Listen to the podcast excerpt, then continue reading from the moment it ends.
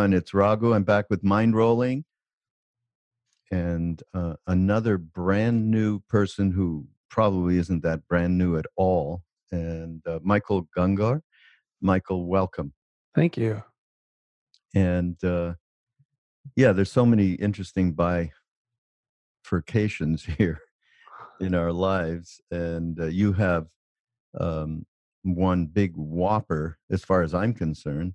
Uh, and and certainly we have to uh, we have to thank Pete Holmes. Yeah, we have as a mutual friend. Pete's a yeah Pete's amazing guy. Yeah, Pete is that. So, um, but yeah, let's just uh, catch us up in terms of this really uh, powerful transition uh, from how you grew up, and uh, of course we all had that, but you seem to have seamlessly w- woven it all together in a really mm-hmm. cool way. So, yeah, a little bit of background you from your teenage years to finding yeah. a way that there is a path. Yeah, so I, I I grew up a pastor's kid, an evangelical Christian pastor's kid who was all about Jesus, all about um, making sure that I lived a life that was pleasing to God, and I was I was all in. I was really like, I was the kid that was the the good kid in the youth group. I was, you know, I didn't smoke or cuss or date or anything. I was like the the fundamentalist gold star. Mm-hmm.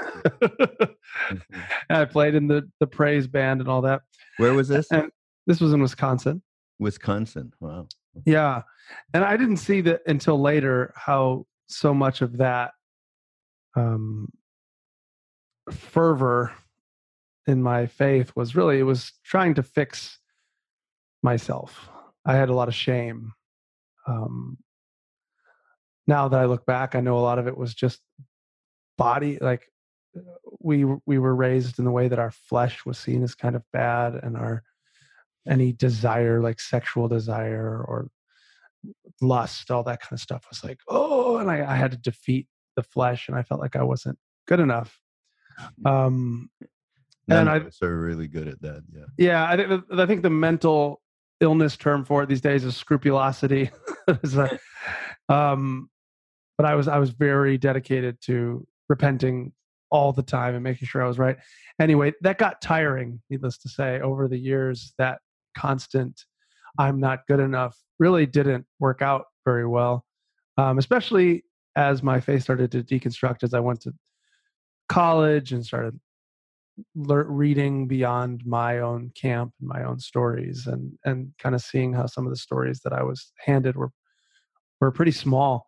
So I ended up losing my faith.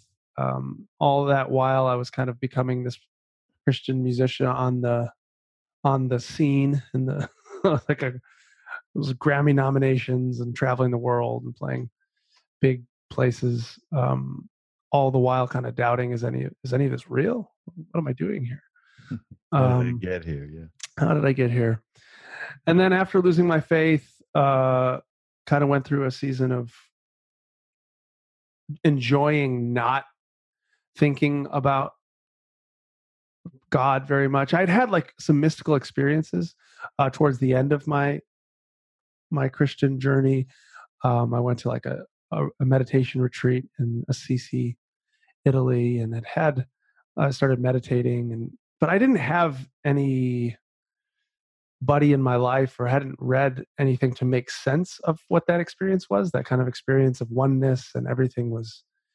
I just kind of felt the connection of everything, and I, I, that wasn't part of my lexicon. It wasn't part of my world. It wasn't part of my community. I didn't know what it was. I felt maybe I was crazy uh, but I loved it. I kind of kept seeking it, and that seeking brought me through a lot of different kind of places, including uh, finding Ram Dass um, and his teachings, and Alan Watts, and all sorts of different um, non-dual teachers, and that led me on a journey. Eventually, I took some psychedelic mushrooms with a shaman. Um, hmm. Had a crazy experience with that, and basically just uh, eventually, as oneness kind of stabilized, I'd had these high experiences, and then um, especially that shamanic journey, I kind of saw through the ego in a way Mm. that it's it, it wasn't I wasn't able to go back to to really believe the ego as separate anymore. Mm. Um, even though the ego would pop its head up and try to, you know, get pissed when the flight attendant would tell me to put my guitar up in the overhead bin sometimes. Uh, I mean, that I couldn't put my guitar up in the overhead bin. Yeah, right. And then Michael Gungor would come screaming back, baby. Uh, but but that sense of oneness and unity and um, i began to find it in all the great traditions including the tradition that i grew up with maybe not so much in the very narrow stream um, of it but there's if you look deep enough there's people in all the traditions that we're saying the thing. And um, and we're the thing. and we're the thing yeah. And um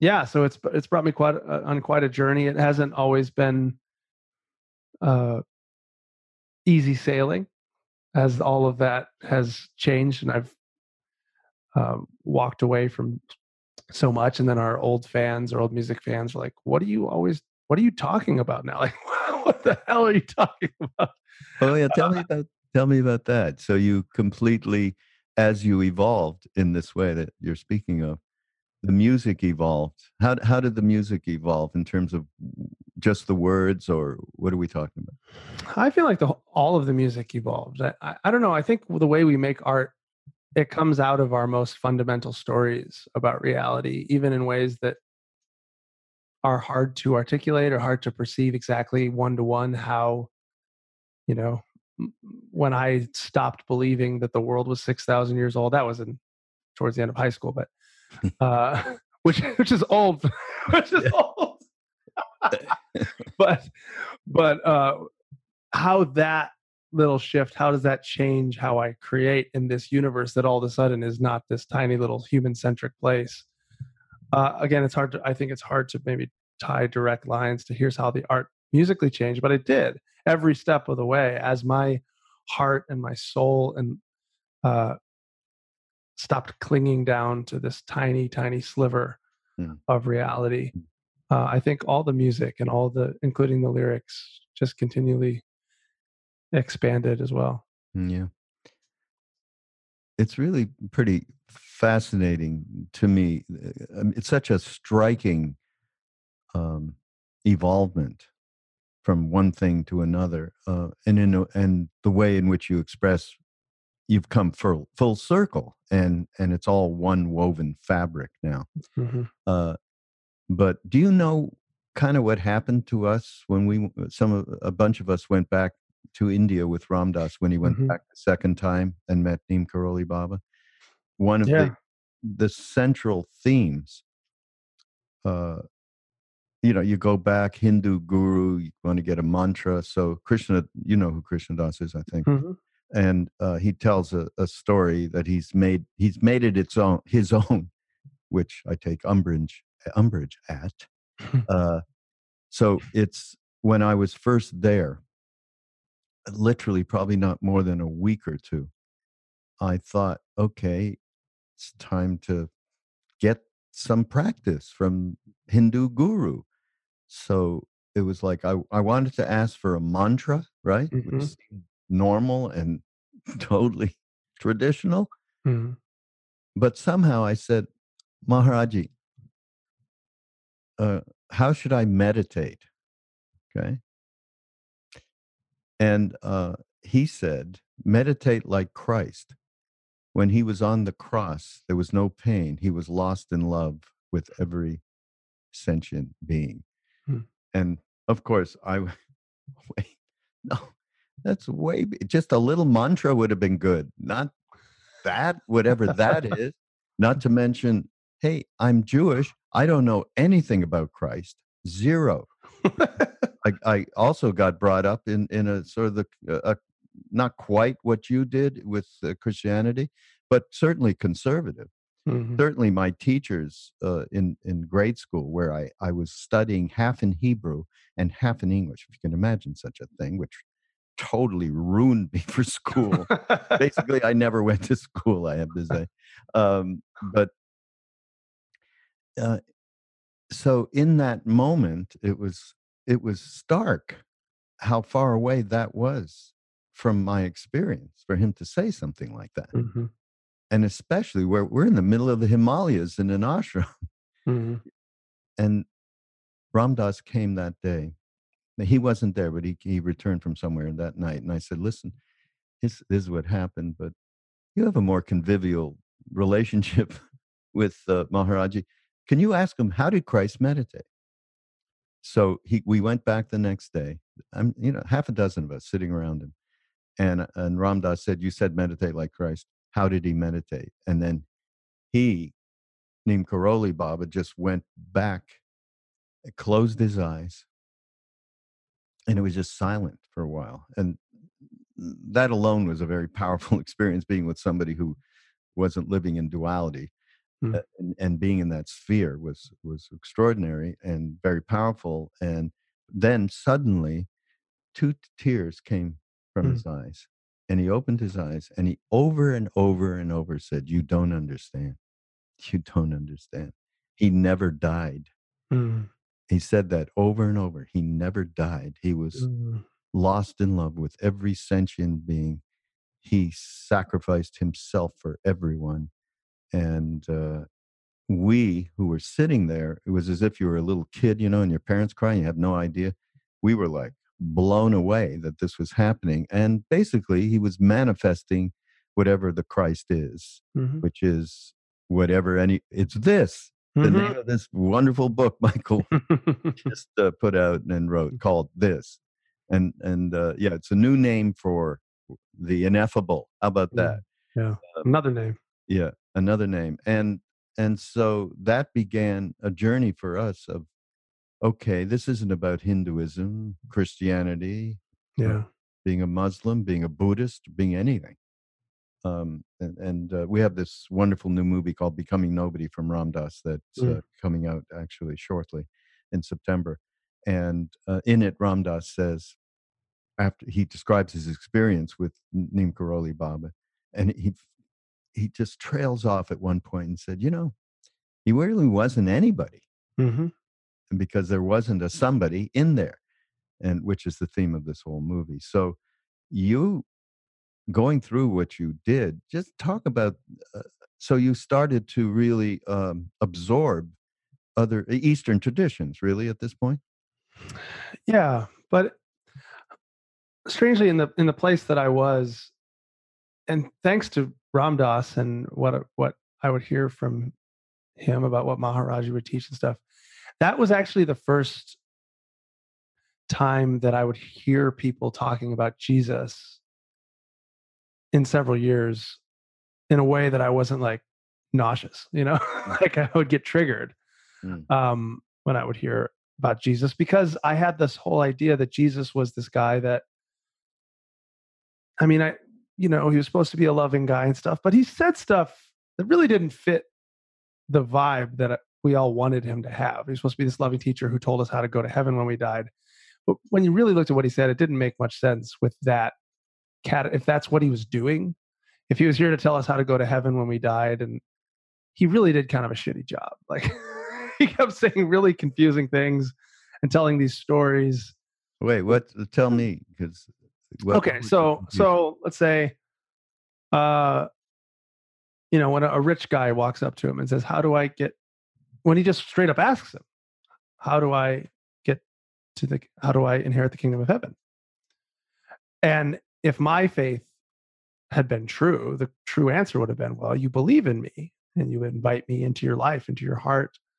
You repent of your sins, and then you can go to heaven." But he looked at him and looked at his scenario, at his scenario and go, said, "You have to sell everything you have and give it to the poor." What kind of answer is that? Like, but then he didn't tell everybody else that. He told this rich guy that that was his attachment. That's this guy's. That what was holding him back from being this, right? That's what was holding him back from from being his true self. Was he had constricted with these this his attachments to his belongings and his identity in that Eh, thing after thing that Christ says. He'd say, "I didn't come to bring peace, but a sword. I came to div- divide family from your parents." Like these were all things that were totally opposite of what we believe, but it just didn't make sense. He just kind of like, ah, he Mm. was a little mysterious. All his parables, why is he teaching in parables all the time? But then when I first heard Ram Dass speaking about Christ, it was like, it was almost like I, I've heard this. Uh, I think the guy first I first guy I heard this example from was Brian McLaren, but he talked about how you have all these puzzle pieces in a puzzle, and if you don't know what the box top is, those puzzle pieces are really kind of useless, right? Like if you if you don't have an idea of what the puzzle is, you can't. They're just pieces. And so we had all these pieces of Jesus's sayings and what he said, and it didn't really fit together. But it's because we had this box top idea of what Jesus was that just totally was wrong. And so hearing it through this new lens of oneness, of um, not Jesus being some special guy that we're supposed to believe in so that he can get us into heaven, but Jesus inviting us into our fullest self, Jesus inviting us into himself.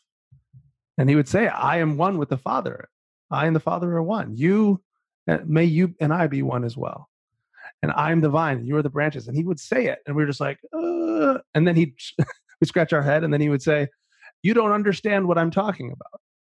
and then when I was a Christian, we'd read that and we'd be like, Yeah, they don't understand what you're talking about.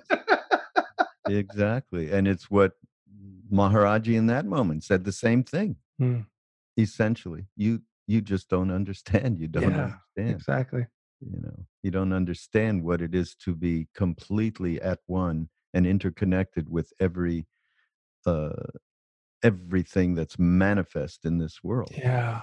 Because it it's not something that you can understand is it and No. like if you try if you've understood it now it's a something that you're looking at that's not yourself now it's an object out there Yeah, exactly. The, the, it's uh, once you're in subject object land, which we all are, uh, and you know, there's no chance whatsoever to really experientially know what these beings are talking about, Christ and Maharaji. There's no way on earth, but it's points in uh, points us in a direction.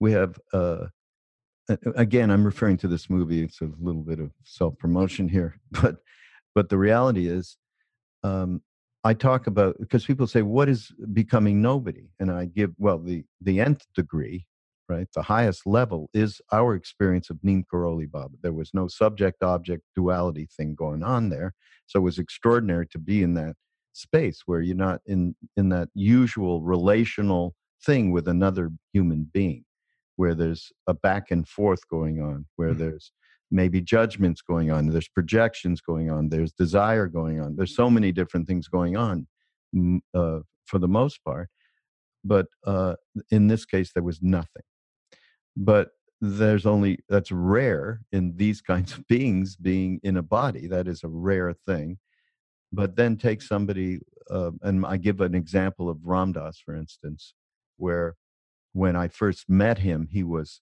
completely present for me.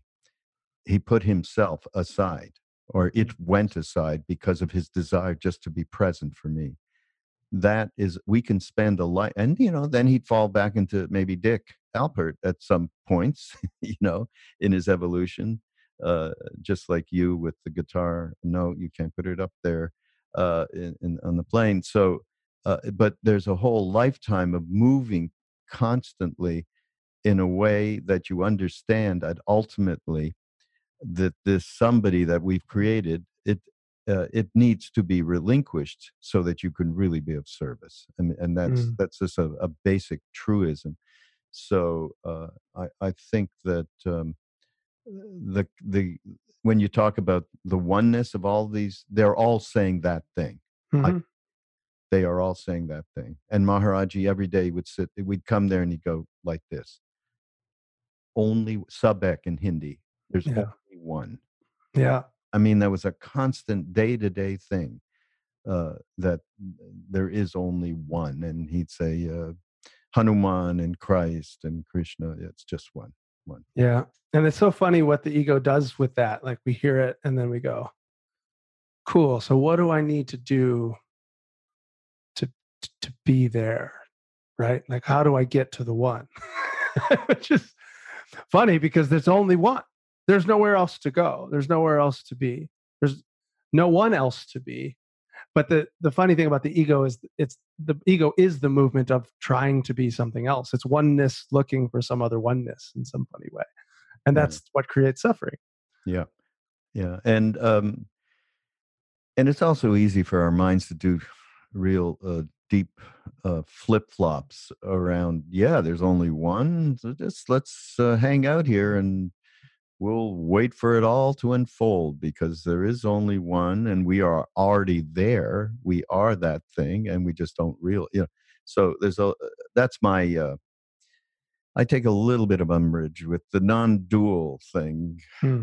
as a result that you can ignore uh, a lot of stuff with that up leveling kind of thing and and then of course in our tradition which is the, the bhakti but it's mixed with buddhism like all these retreats we do uh, always have our buddhists we have them there as our backup you know for mm-hmm. straying into gooey stuff that we might do the gooey hard stuff we have jack Kornfield. he helps us yeah, out that one that's funny so, um, so uh, yeah, no, there's there's uh, discrimination is a big deal. That for sure. Sure. Yeah. I mean, from where I come from with non-duality, it's uh, non-duality has room for duality. It has room for the gooey and the the prickly and the stoic and the all of it. It's this all just the one still. Yeah. I think we have a new thing here. We we could really uh, we'll trademark it. Okay, can we be partners on the gooey and the prickly? That's good, huh? my wife, my wife and I use that sometimes in our discussions because I, uh, she's a personality that tends more towards the goo, and I'm one that tends more towards the prickly. sometimes those are interesting combinations. I think they're good when they're healthy. They're good. They're yeah. great combinations. Uh, good. Um, so I like your poetry too, man. It's thank you. Some really, I was really touched actually. Hmm. So the first uh, little poem Michael wrote for this. Look at this book, by the way. Um, and, it, it took some work to get them to not I put my bet. name on the cover, and I bet. And then then you open it up into this kind of really cool. Whoop, yeah, yeah psychedelic thing. Yeah, psychedelic thing. I love that too. So anyhow, here this. So this book is called this. This book is called this, which we uh, we have mentioned, or in my mind, it's uh, another word for whatever we can't express. So this, I'll let me read this because I love reading poetry. Yeah, thank you. This is all there is. Yesterday and tomorrow are just wounds and stories. This is not all there is. There is also that. Desiring milk while you drink water. That is suffering. Of course, that is absurd, for this is all there is. Does this confuse you, beloved? Perhaps I could say it in a different way. If I ascend to the heavens, you are there. If I make my bed in hell, you are there. You read that in a wonderful way. I loved hearing you read that. Oh, thank you. yeah. So just uh, um, the idea of the this. How did this come to you? this book. Yeah. Um, oh wow! I, I I actually started writing the book. I think at Ram Dass's house on really? retreat. Yeah. Um, so in 2017, I in January of 2017, I went on a retreat to Ram Dass's house. And it was, I had had this experience of the dissolution of my sense of separateness. Um, but I didn't quite, it was still kind of like, do I talk about this? How do I talk about this? Ought I talk about this? This is before you uh, went to see Ram Dass. You had in, this experience. This is kind of in the time that I went to see Ram Dass. Oh, it was okay. kind of like, what do I, what do I do with all of this? Um, with this new experience because as a person who's talked very publicly about spirituality for my whole life um like there was something about this that was so plainly not speakable ineffable um the the Tao that can be named is not the true eternal Tao and but then you have all these beautiful souls that speak, right? That try to speak of it, even though it's kind of futile to speak of it. Um, so I'm like, should I? Should I? And how much? You know, how much of? I was just kind of in a. I don't know. I started jotting things down, and that that retreat with Ram Dass that that week was a beautiful experience for me. He, Um, we sat and I told him um, a lot of my story and really related to him as far as how Richard Alpert was th- this thing, right? It was like this. If Google was around back at the time, Google would have an idea of what Richard Alpert was, you know, like, and that for me was this, like Michael Gungor has it was not just my name as my brand, it's my mm-hmm. job. It had a thing. Michael Gungor was the kind of cynical Christian musician that and it had this feeling to it. Um, and as a person who was constantly practicing remembering loving awareness, practicing remembering who I really am, uh, sometimes the Michael Gungor people just calling me Michael Gungor would be like, kind of throw me back. It, it, was just it had a feeling about it. And so Ram Dass, as we were talking about, he's like, "What kind of name would you like to have?" Because I was like, sometimes Michael Gungor feels like, and I laughed. I was like, I don't know. Uh, I don't know. And he kind of leaned back in his chair, closed his eyes, and just waited for a while. And I could feel like ego coming in and going like, ooh, Ram Dass gonna give you a name. I'm like, let's just say, hey, ego, let's just be here. This is a beautiful moment. So just kind of calm down and breathe and just sat there in it for a while while he waited. And then finally he opened his eyes and goes, Vishnu, Vishnu Das. Mm. Um, and he told me about Vishnu. He, he said, um, he's seen me as a person, like I've lived so much of my life in my head trying to figure all this out, trying to make all these constructs make sense together. He said, when you're in your head and your heart, and when those two join, there's Vishnu in this moment. Mm. And um, and so then he went through and he we just kind of sat in the moment and stared into each other's eyes and we're just present as loving awareness. It was gorgeous. And that name for me was really uh it was a real it was a gift of grace because for people that were really close to me, especially for 2017, 2018, kind of that zone, it was a helpful reminder for people that were close to me that kind of knew my spiritual journey could call me that in a way that called me back to this moment, called me back to the reality of who I really am. And lovely enough, through all that time, the Michael Gungor thing doesn't hold the same weight for me anymore. It doesn't it doesn't trigger I needed like a little breath from it from with people really close around me and it was I got I feel like the grace was there for that. The Vishnu thing was a beautiful gift and it's still some people still call me that.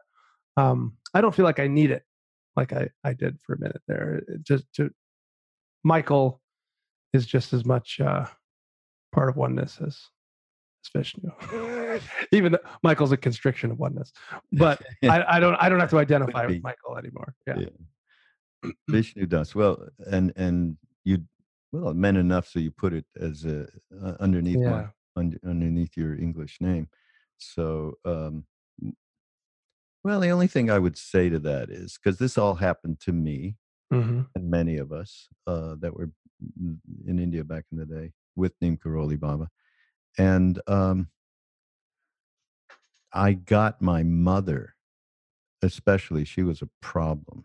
Mm-hmm. Which mean, first of all, my name Raghu is a is a nickname off of the total name, which nobody can pronounce. Raghavendra Das is my real name.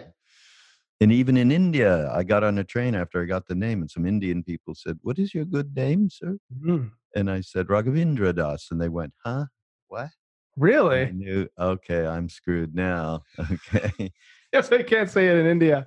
Yeah, yeah. yeah, no. that's funny. So it became Ragu, uh, which, um, you know, then it's the operator going, who? Ragu Spaghetti sauce? You know, so I got that now. Oh, man. yeah. So, uh, but you know what? In the end, uh, I my mother finally did. She did. Yeah, she just she surrendered and went. And she was a Marxist, so it was a bit of a real difficult thing. Uh, so yeah and uh it so over the years certainly because when I, I was in the music business as well hmm in los angeles for quite some time and and you know so you did not use that name in corporate world hmm uh and uh i have found it being somewhat of a rudder and we can i can always go back to my english name Mm. Bill mitchell he's a screw up okay hmm actually sharon salzberg has a has a she uses yeah well when you know things i have negative thoughts or do something stupid or whatever um i blame it on lucy she has an invented name Ah, from where you can go okay that bullshit is just lucy Uh, that's funny. Yeah. So i don't know you might try it on vishnu das Oh, I love it. I've I have tried it on for sure. I, I love I love the name, but why I say I don't need it for a while. It a lot of it is my family, uh, Mm. friends that I can tell feel uncomfortable with the name. I'm like, Mm. Please save yourself the trouble. like Yeah. if you can't, and that's just I, I'm just speaking for me. yeah no, Um, and and I'm, what I've I'm, I'm I've- jiving you a little bit about that because uh, it's um, it, it's I can completely see where it would have the opposite Mhm. effect, where people are now projecting woohoo-ness into yeah you. so Exactly. I get it. yeah So the other thing with the book, I just want the other thing I really kind of thought it's right up my alley that uh, you chop it up into the four noble truths hmm and uh, work through that. And I, I thought that is a real, uh, as far as I'm concerned, real benefit for people in terms of realizing um, the reality of the Buddha and what he said. And um, can you can you recall? There's a couple of cool things. You have a, a- very early on a chapter around suffering, and uh, you talk about two different kinds of suffering. A Mhm. short story, suffering one, and suffering two. Can you hmm you recall it? And I can, yeah. Yeah, so just kind of making in the book, I- make the distinction between pain and suffering. Mm, Um, and I tell two stories of one that really involves uh, some a lot of physical pain, but it was, I think it was in 2016. I took some mushrooms and went to a flotation tank, uh, which they don't recommend to do at the flotation place, but I thought it'd be an interesting experience, and boy, it was. Uh, but I I can't recommend it. It wasn't very safe because I got up afterwards and was a mess. Like I somehow got my clothes on, but I didn't dry off. I was all salty. I just walked outside and thought I could turn any car into an Uber to go. but on my way out, I mean, I was just in this blissed out oneness, total ego death. Um, and I ran into a glass wall on my way out and smashed my nose on it pretty hard. Just smashed my face right against the glass. And I can remember just no suffering whatsoever. There's this, all this pain, but the pain was just being read as sensation. Just like, wow, look at this. Look at all this color, basically, this, this physical color of, of sensation. Um, so a lot of pain, no suffering. And then I told a different story, which uh, was when I I had some trace amount of blood in my urine, and I had to go get it checked out.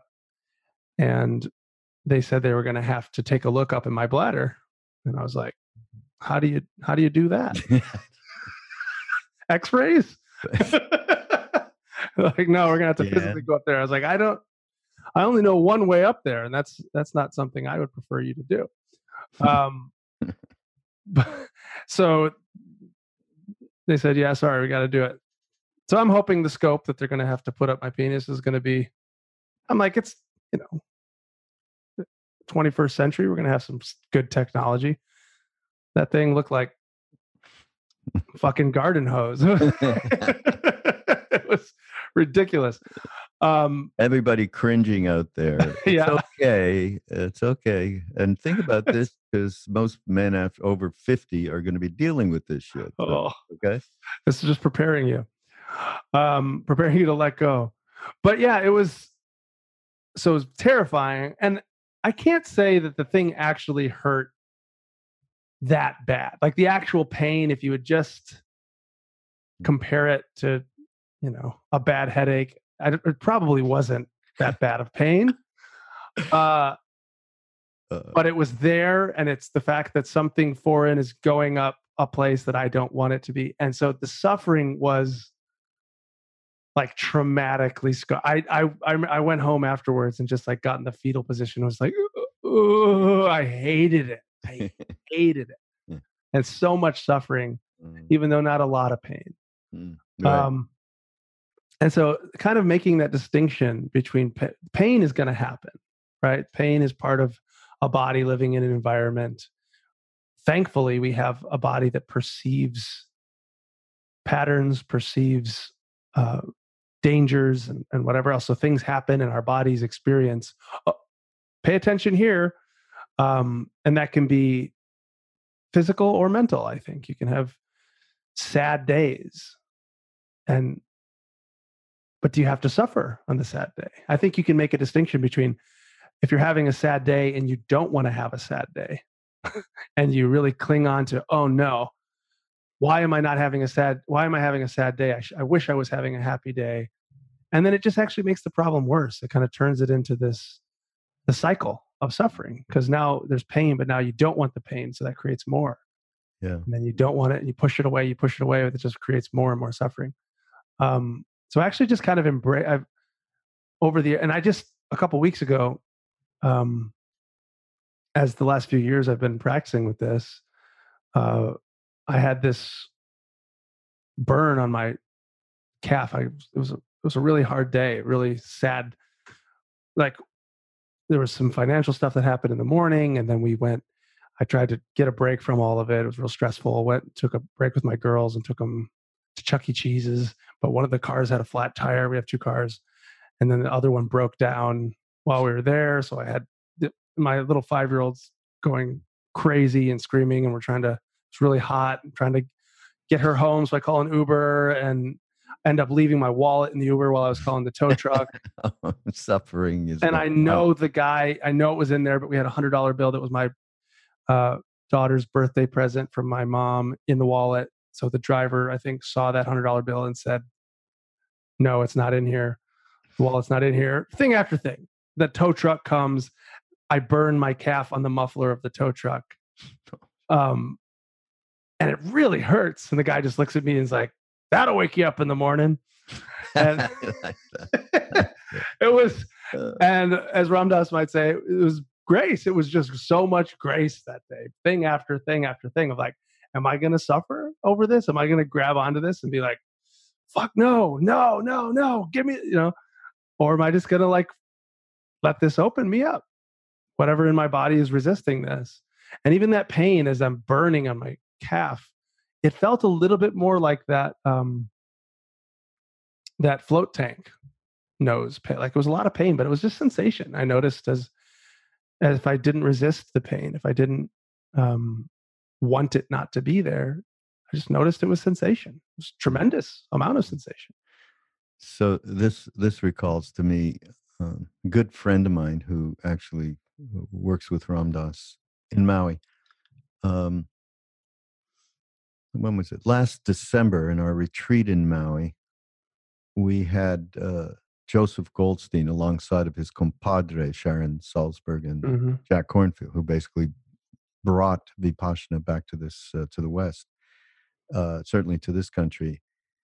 And so my friend Matt was in the car driving Joseph somewhere, and he said, "Joseph, if there's one thing that you could tell me as a a young person on the path that would be of the most would be most helpful, most efficacious, what would that be?" And Joseph just turned to him and went, "Stop clinging." Yeah. That's Right. it. That's it. It's the whole thing. the whole deal. Okay, that was a great podcast. Thanks, Michael. uh, it is all of it, though. It is all of it. Uh, but of course, there and and by the way, everybody out there, Joseph Goldstein has the best book on mindfulness. It's called Mindfulness. It's like thicker than a, a, a it's a Bible. Okay, and Joseph can elucidate this stuff around mindfulness better than anybody I know. Mm. So uh, that'll be in the show notes. You'll have a link. We've done this before. We can't recommend that book. High, I can't mm. uh, more highly. Uh, and in it is prescriptions. So there are prescriptions and antidotes to the to the clinging that we do, to the preferences, to the mm. judgments, to all of it. And uh, so uh, certainly one that's very big in my mind, Michael, is uh, is the way in which we are so absolutely committed to the stories we tell ourselves. And in this book, there you talk about that a lot, and uh, mm. that's mm. I thought, you know, this this is a, a real value because once uh, once one understands how we do this and the way in which we are so mm-hmm. caught in it, talk about clinging, uh, it it changes so much so quickly yeah. in so many different ways. So yeah talk about your experience with the believing in stories and believing anything you think. Yeah the the believing the stories thing uh, i think especially i don't know if you've heard of the enneagram but my my sort of shape of ego wound is the enneagram 5 which is trying to figure things out and by figuring things out and you can believe these constructs, you feel like you have a handle on the world. You feel like you have some control, and then that makes you feel valuable. Um, and that's how, how I lived for most of my life was like, if I just could get the right answers and just figure it out in my head, then uh, then I'll be okay, right? Then all the all the shit, all the shame, stuff that I'm trying to solve that I've tried to solve with religion and tried to solve with whatever. I just I just got to have the right thoughts, got to figure it out. And then you the new belief comes. And the for a little while the new belief was oneness. I was like if I can just which is funny. It's like the a real subtle ego game in there like I just I believe that I have to have my ego dissolve. right? Uh, who's believing that? That's what's funny about it. Like, yeah. um, so when you're believe, there has to be a believer for there to be a belief. So if you find yourself believing things, if you find yourself with really strong opinions that are you're clinging to, like, well, this is how it should be, this is what ought to be, um, that then you already know the believer constriction is there. That oneness is already constricted into thinking that it's something other than oneness. So now I'm Michael Gungor and my beliefs are really important and really true. And I can get all the mysteries of the universe into this little three pounds of meat in my head here. Uh, and so the belief can almost act as a good um, check engine light in a way. If I'm really clinging on to some stories, like, well, but this is the true way. And it's not to say that beliefs can't be useful and practically it's not to say i you know that one shouldn't have any assumptions that's i think that's impossible i don't know how you would why would you eat if you didn't assume that it would help keep you alive you have to you have to make assumptions to move through the world but it's when i'm talking about belief it's kind of in your internal relationship to those assumptions like if yeah. if the world presents itself in a way that your assumption makes you fight reality as opposed to flow with it. I don't know if that's kind of an ambiguous way of saying it, but um, then maybe you're clinging to that story rather than using it. So you can use stories as a way of floating down the river like a ball, like the Zen Buddhists say. Um, you can use stories to cooperate with your environment and to uh, survive and take care of people and and notice things like racism and patriarchy and people being oppressed and abused and you can and see those story the stories of separateness they're useful practically. Um But when you believe them down to the core, that's where the suffering, there's going to be suffering there because now you're a believer. Rather than someone who's flowing with stories and seeing the stories as just part of the play that's going on within the oneness. Yeah. Um, you actually start believing that that's how things are. And now you're cut off from your source. Yeah. Uh, you say actually nicely in the book uh, story is what turns one into two, mm. unity into difference. Story looks at an ocean and draws a line around part of its movement and says, Let there be wave. Story is a prison through which a single beam of uniform sunlight becomes a rainbow of different colors. It can transform an amorphous ball of Play Doh into a house or a world or a thousand tiny Buddhas. And I think uh, really well said. And I, I, I do think what you're saying, the, the real truth is in the spaciousness that we can have around belief in our thoughts, belief in our projections, belief in our attachments, belief in our de- desires, preferences, all of it. Hmm. If there's a little bit of space, and uh, go back to this movie. This is a good movie, by the way, Michael. Go. Where are you? You're in LA. Yeah. Okay, September sixth in LA. I, uh, actually, come on the eighth because I'll be doing a panel after. Oh, cool. Meet in yeah. LA. Yeah, at the oh, great. Laemmle Royal. Uh, oh, great. West Hollywood. Um, so in it, there, at one point, uh, the whole screen is this gray, like cloud, right? And that cloud represents all of the dark, negative thoughts and emotions and everything we're in fear of. Yeah.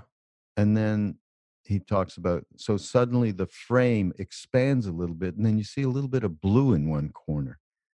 And that blue, from that blue sky, you you go, oh yeah, okay, that's a bunch of gray cloud, bunch of junk that's been rolling around in my mm-hmm. head and a bunch of fear and a bunch of separateness oh wow and and you have uh, suddenly you're relating with that true place of awareness that we all have that's going on all the time and but from that awareness you get a little bit of spaciousness uh, around being so absolutely glued by these uh, negative thoughts and emotions and so on mm. so i i love that uh, that analogy. It's a great one. And, yeah, that's beautiful. And, yeah, and developing, you know, which is again through mindfulness, is developing awareness, and through awareness, we create spaciousness around the really troubling thing, around everything, but certainly yeah. most troubling things that we run into on a day to day.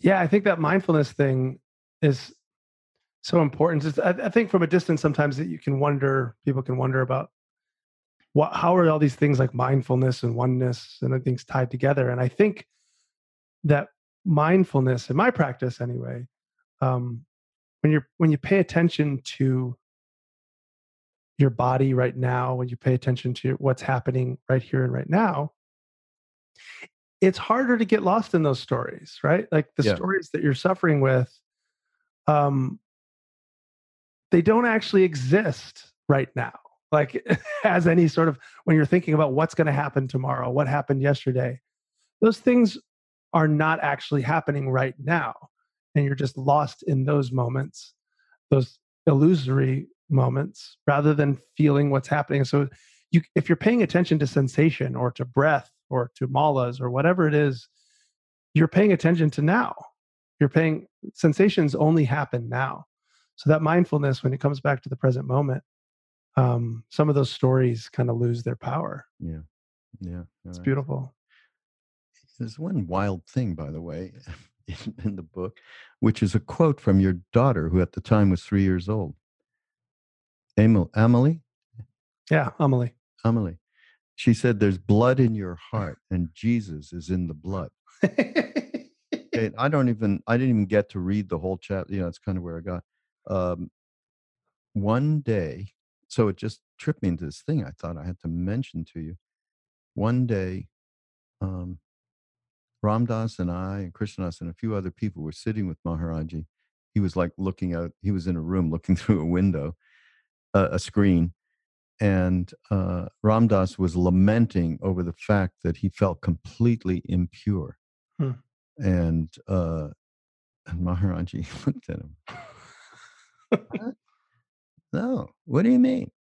You're not impure. I let you go peel potatoes in the kitchen. Like only, of course, if Yeah, you yeah. had lived in India, would you understand that with food, yeah. You know, uh, foreigners are not considered proper to be in a kitchen that's Brahmin, blah blah blah. You know, Mhm. it's all that caste stuff. Maharaji, all he all day long, he was cutting through all of that stuff. Hmm. He- so he said that, and then he said, "The same blood runs through all of our." uh, The, Mm. the blood of Christ runs through all Wow. our veins. Wow. So you're three year old. Yeah. That's so great. I love that. Yeah. She's going to be a, I mean, she already is, but she's been asking the questions, the big questions since, since she was three. Like, what is all of this? Since that, that question, uh, that's the question that'll, that'll lead you some to yourself eventually, usually, Yeah, I think. Yeah, no, absolutely. And then, of course, uh, we're just kind of at the end of this, uh, our thing here. Uh, but towards the end, we talk about, to me, this is the final and great interpretation, although comes with a caveat for what this is. And the chapter is this is love. Mm. And of course, I know that you are not talking about the transactional stuff that most of Mhm. us uh, uh, assume when that word comes along. Um, I like to use the word uh, love with no cause Mm. to Mhm. differentiate it a little bit. And Ram Dass, of course, uses unconditional because that's our Mhm. experience. Uh, once you see somebody absolutely knows every thought in your head and everything you've done, past, present, future, and is living in in the universal consciousness, then it's hard for you. You know, at that point, you're like, okay, I, I'm going to let that go. Mm. Just uh, and it ends up uh, that that love is there unconditionally is is a you know it's an incredible thing Mm. and and that experience again doesn't have to happen by going to india uh, as you uh, you yourself have experienced over these years and uh, so this is love and that love is absolutely interconnected with everything uh, was the message that we got all the way back then when we went to india and it's and it's what we understand now it's what we see now in terms of uh, there's a lot of tough stuff going on in this world and how people are really showing up uh, working on themselves and, and doing social action Mm. uh, and not thinking that they're separate and there's much more unity with within that uh, i really believe in next generation i mean you're a little further along than that but you're not that far removed so you know it's uh, it's it's quite a wonderful thing this is love Yeah. Yeah, I think that love I don't I think for human beings love is one of the more easy ways to to dive into the heart of this. If this so like uh, towards the end of the book I tell the story about when the Buddha held up the rose as his wordless sermon and like here's all you need to see. This is all you need to see to get anything I would ever say. You I won't say as much as this rose. Just look at it. Of course, he didn't say that. He just held it up. Um, but so I think all of it can be found in any of it, and I think you see that in all the great teachers. Jesus would. I think that's why he used parables. He's like, look over here, look at the birds, look at the flowers. It's all here. There's nowhere to go. There's nothing to see other than what it is. But for some reason, love um, I don't know why, but as a as a human organism, it, it feels to me that's a that's one of the easier entry points into that kind of Mm. dissolution of the separateness, right? It's like absolutely so it kind of love brings you out beyond your constrictions, Mm. but that's what everything's doing.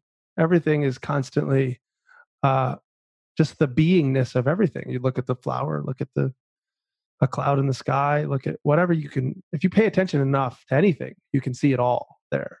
Mm. Um, but love seems to be like a good introduction to this. Well, it's our whole our whole tradition is is held within. Actually, it's uh, I mean, uh, as you know, if you've ever seen Krishna Das or heard of them, uh, chant, the kirtan. Yeah, we do is a big big factor in our uh, practice for Yeah. sure, and it's all about going you know going into heart and having that open Yep. automatically. So you know, hari Krishna, ISKCON, the hari Krishna, hari Ram. There's Mhm. the, it's called the Maha Mantra, and as far as they're concerned, they're, they're they may do stuff that's a little bit like where you came out of in terms of there's only one way, but uh, but they say that, uh, and it is said in India that opening the heart, the doorway to the unity is through the heart, and opening the heart is done through the repetition of the names of God. So, so Mhm. that's what's espoused. And um, I, I was uh, a few years ago. I was at one of their. A friend of mine brought me to one of their convocations up in the mountains of North Carolina, and uh, it was just constant, nonstop. This mantra being repeated with different melodies and instruments. I mean, it was phenomenal. Uh, it, and then I finally and uh, one particular uh, chant guy. His name is, and I'm telling you, we'll put a link up. Uh, don't forget, guys, put a link up to Madhava Prabhu, because I, after hearing him and chanting with him, I, I almost became. I joined. I was going to join the cult. You're right. Just do the mantra. Stop thinking about all this shit, and you'll be fine. yeah, yeah, yeah. I was ready to join. yeah. oh God, uh, I'm gonna get burned at the stake. you know, you know, cults seem like a good time. I feel like I have a decent chance of joining a cult someday. Yeah, you do. Well, maybe we'll go together. Yeah, Well, let's do it. We'll do that together. It's much more fun. You go with a friend. Yeah, go with a friend. Get out before the guns come out. You, You know, just get out before they start. To, but the reality is uh, also any of the. I mean, this is from me personally to everybody. Uh, the reality of certainly using discrimination, using mindfulness, uh, meditation is extraordinarily important to get some kind of space from being caught the way that we we can get caught by our thoughts. At the same time, I recommend the practice doing some uh, music. Well, Michael, you well know this is uh, an incredible way to yeah, allow the heart to open. And then if you add in that these mantras all have a certain resonance that's meaningful, and you can allow that to happen without doing too much thinking about it, uh, yeah, it's it can be a powerful practice. yeah. I, I actually say in the book, I, looking back, I think my primarily my primary spiritual practice for most of my life was music. Yeah. Like uh, same thing with mindfulness. Music doesn't. You can't make music if you're not in the moment. You literally have to stay in time, right? You have to stay in this moment. Otherwise, you're rushing or you're dragging or whatever. And uh, so, yeah, I'm I'm a big fan of music as spiritual practice. Yeah, absolutely. Well, this is a fun book, Michael. Thank you. and everybody you're going to get links to this uh, on that website Yeah. beherenownetwork.com slash Mindrolling you'll go there there'll be show notes for all the stuff that we're talking about and uh, becomingnobody.com is the place to go everybody it, it'll play through the fall in most places uh, um, the movie and becomingnobody.com you can see where it's playing and you can take a look at the trailer and all that stuff uh, this is uh, four years in the making but for me it's more like 45 years Mm. making since uh, my first meeting with Ram Dass, maybe even more, but uh, it's getting too weird to talk about that kind of span of time. So I try not to. but so, you, but Raghu, you're the unborn, you know. So yeah, that's right. I need you to remind me about that. You'll send me a text every week, will you? Uh, thanks again, Michael. It's been great. And Yeah. uh, everybody, this is Mindrolling on the Be Here Now Network. Go to BeHereNowNetwork.com, uh, where there's the plethora of amazing podcasts and teachers. See you next week.